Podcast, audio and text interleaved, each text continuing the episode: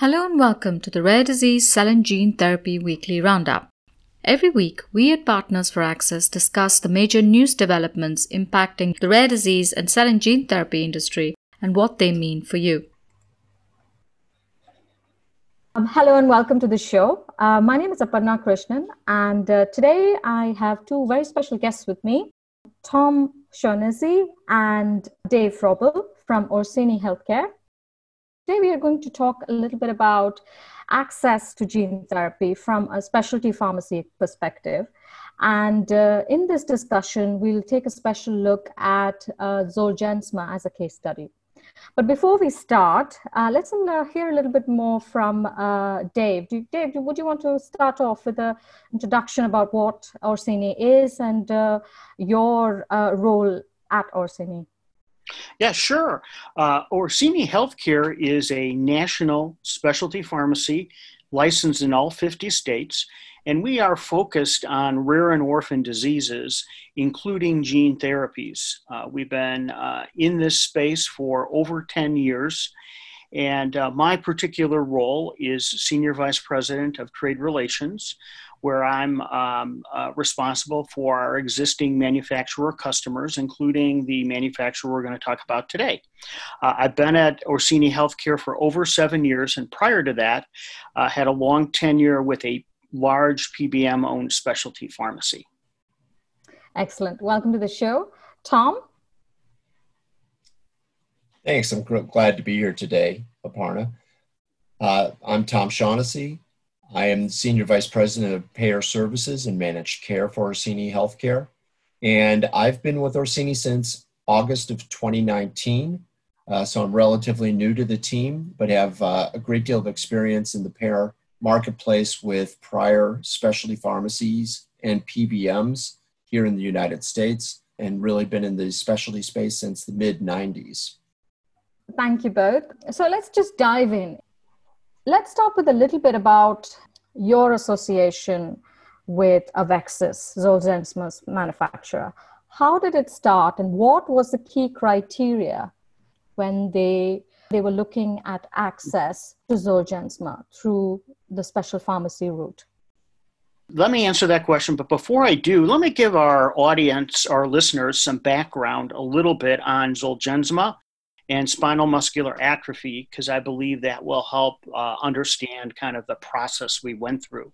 Zolgensma is a gene therapy that corrects the underlying defective gene in a disease called spinal muscular atrophy, which is a rare and orphan disease. This particular gene therapy was brought to market by Avexis and then was acquired by uh, Novartis after launch. Uh, this spinal muscular atrophy, sometimes also known as SMA, is caused by a defective gene that uh, is needed for motor neurons to work, meaning your muscles. And when there's not enough of this protein around that's made by this gene, the motor cells weaken and eventually die. And what has happened prior to any treatment being uh, around, without treatment, most of the infants born with the most severe form of this disease died before the age of two. Uh, once um, uh, a child is diagnosed, there is always a race to get treatment to them just as soon as possible because as they get muscle damage or neuron, neuronal damage, it may not be reversible even with therapy. Uh, literally, uh, time is neurons is something borrowed from Avexis, meaning there is really important to uh, get treatment to the patients as fast as possible. Unfortunately, payers and the FDA label have limited the use of Zolgensma to children two years of age and under. So this can be really a dramatic situation if you're a parent who uh, was you know had a child who was diagnosed and it's 30 days before the child's second birthday which does happen and has happened. In fact, we've infused patients uh, up until the day before their second birthday just to get treatment for them. Luckily, uh, 23 states have added this particular genetic testing to newborn screening, which gives the diagnosis right after birth and gives us uh, plenty of time to get treatment to those infants prior to this damage accumulating. However, you know, again, there's a whole bunch of other states where, you know, patients may be diagnosed later. So this is not your typical specialty pharmacy chronic disease. So, with that backdrop, let me give you a little bit of uh, insight as to uh, wh- why Avexis did the process they did. It was a long process. It took probably at least a year and a half the manufacturer really wanted to get to know Orsini, who we were, what our abilities were, were we committed to this, you know, level of urgency that was needed to get treatment to these patients. This was done by having some visits and calls. Some of these were informal, some were very formal.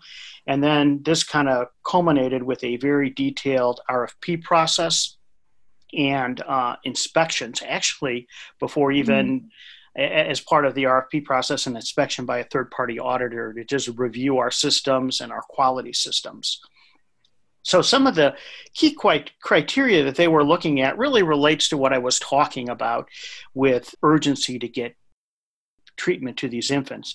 They wanted to uh, understand our experience, ability, and commitment to expedite referrals to the system just because of this level of urgency.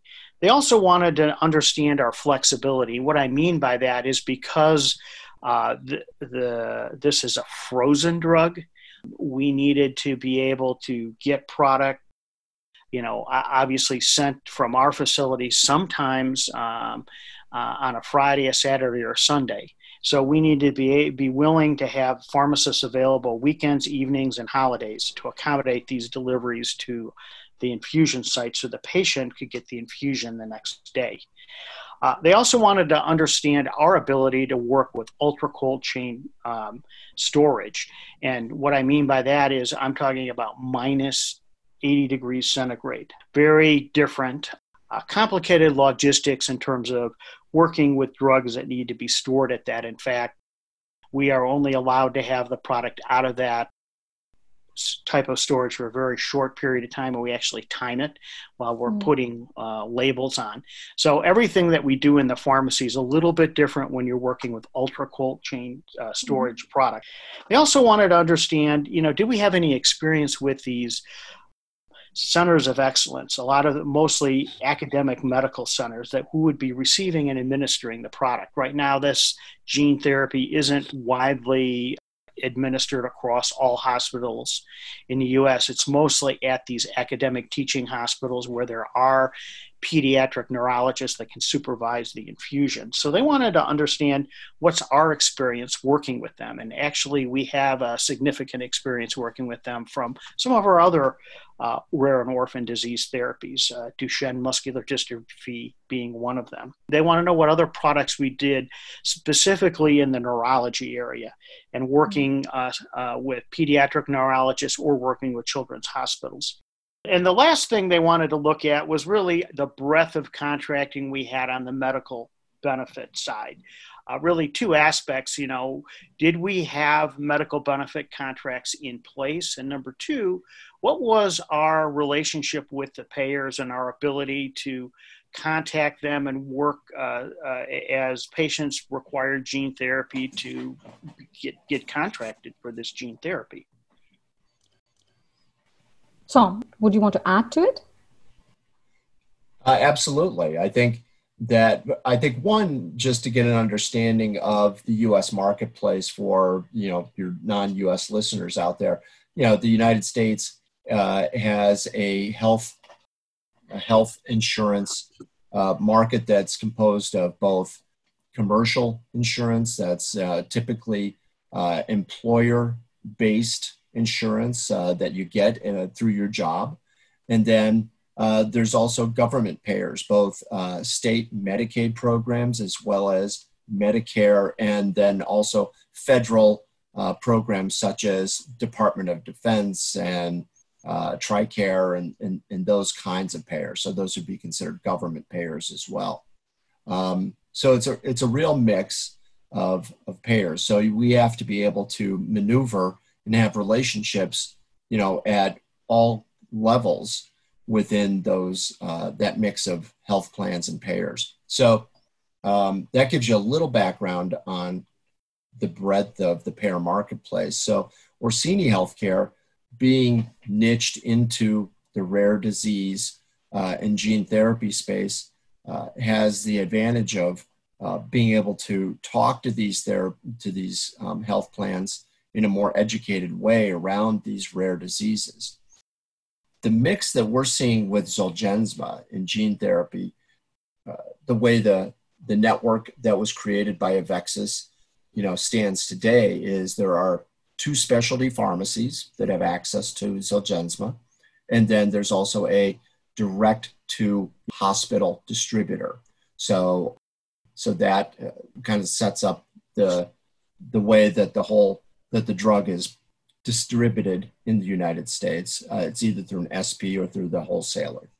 What we're seeing as uh, a trend within the marketplace is hospitals are wanting to take advantage of being able to provide this therapy themselves. So they will purchase direct from the wholesaler, and that's called a buy and bill scenario. And there are certain advantages to that for the hospitals through a program called 340B, as in boy, uh, here in the United States, that a uh, covered entity, which uh, hospitals are known as, can take advantage of uh, the federal program, the 340B federal program, and the pricing that uh, that they can get uh, on the drug, and there's a margin that that they can take advantage of and, and profit from. There is, you know, and this helps them to uh, support programs within their hospitals for under uh, underserved populations. Um, it helps them to develop their uh, neurology departments uh, to some extent uh, as well, but it helps fund you know very necessary things that go on at those hospitals. Um, the other piece is what we call the AOB piece, assignment of benefit, and that's really what Dave was talking about. Uh, the medical benefit, or in some cases, even the pharmacy benefit that we are uh, billing through. So, um, right now, we're seeing a mix of about 70% commercial business through the specialty pharmacy conduit to the patients, and then 30% under state Medicaid programs. Early on, I think Avexis really did not feel that state Medicaid programs would be very involved in paying for this therapy, but they've actually been, the states have really stepped up and taken on the payment uh, for these. I think really in some ways spreading the risk, you know, the mm-hmm. financial risk for the therapies. I think another trend that we've seen within the payer within the payer mix is kind of a risk shifting. Also, we've seen this in several states ourselves in Michigan, Hawaii, and Florida, where actually a, a patient is or their the member is insured through a commercial insurance plan, but that a commercial insurance plan has been able to get the state Medicaid program to pay for that therapy. Uh, which is it's kind of unique, and I think it's a really a, a state by state arrangement uh, that's made. But it's an interesting trend that we've we've seen uh, in general, and I think just kind of revisiting that AOB versus buy and bill scenario that I that I spoke to earlier, we've been seeing a greater movement to the buy and bill uh, by the facilities uh, as the choice. Um, for the for the therapy. When you have a 2.1 million dollar therapy, there is um, a lot to be. Uh, there's a bit of profit to be made and, and some funding that can be had by the by the hospitals. And I think that that is part of what's driving um, this movement. Um, you know, but we still have a uh, significant amount of business that goes through the specialty pharmacy and through us. Part of what drives that is the fact that we can turn these uh, referrals around very, very quickly due to the fact that we have excellent relationships with our payer partners. Uh, we're turning from the time we get a referral in house to the time it's shipped out the door to the facility uh, is typically three days uh, at this point in time. And as Dave said earlier, we're working, you know, our people in our payer contracting area are working on the weekends. We're working the physicians to gather all the appropriate prior authorization information and so forth, uh, get these therapies infused uh, in the in the time that the physician wants it. Excellent. So moving forward, just wanted to get a sense from both of you about given that the whole evaluation process was significant, long, as you mentioned, and the access challenges from then on. What were the key takeaways from this whole exercise? What was most lessons learned from the whole exercise?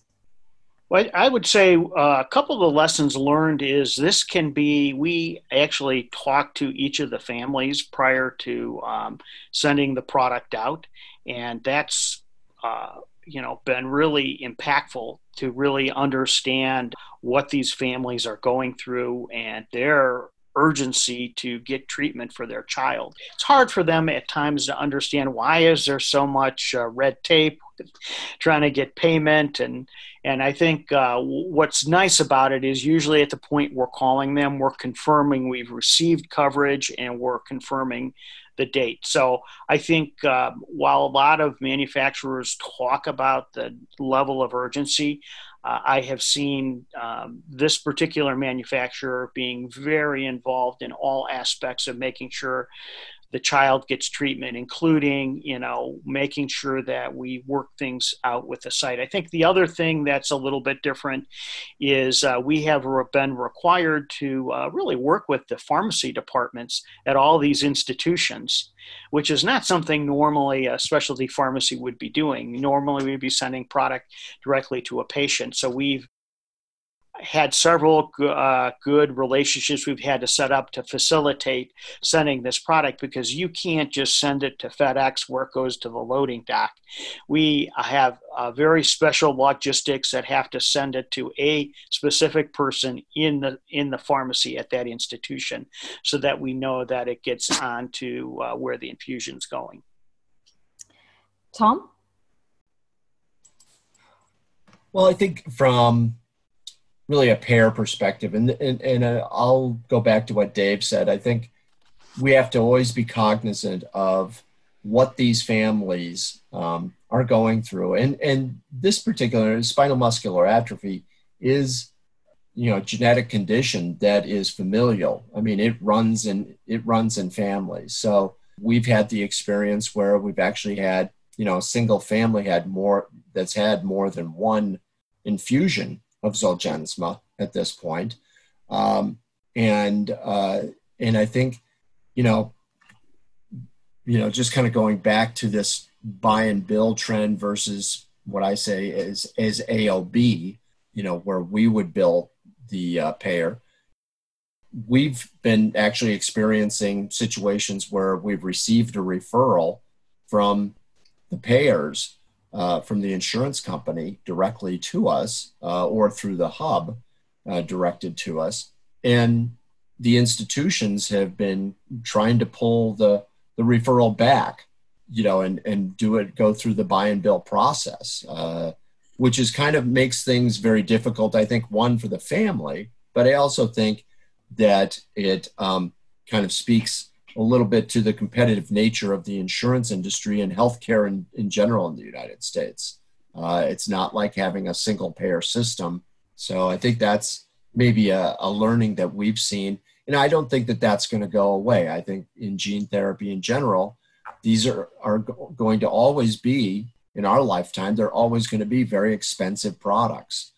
Uh, and there will be a, you know, a profit motive uh, involved in it here in the United States unless some other model comes comes forward.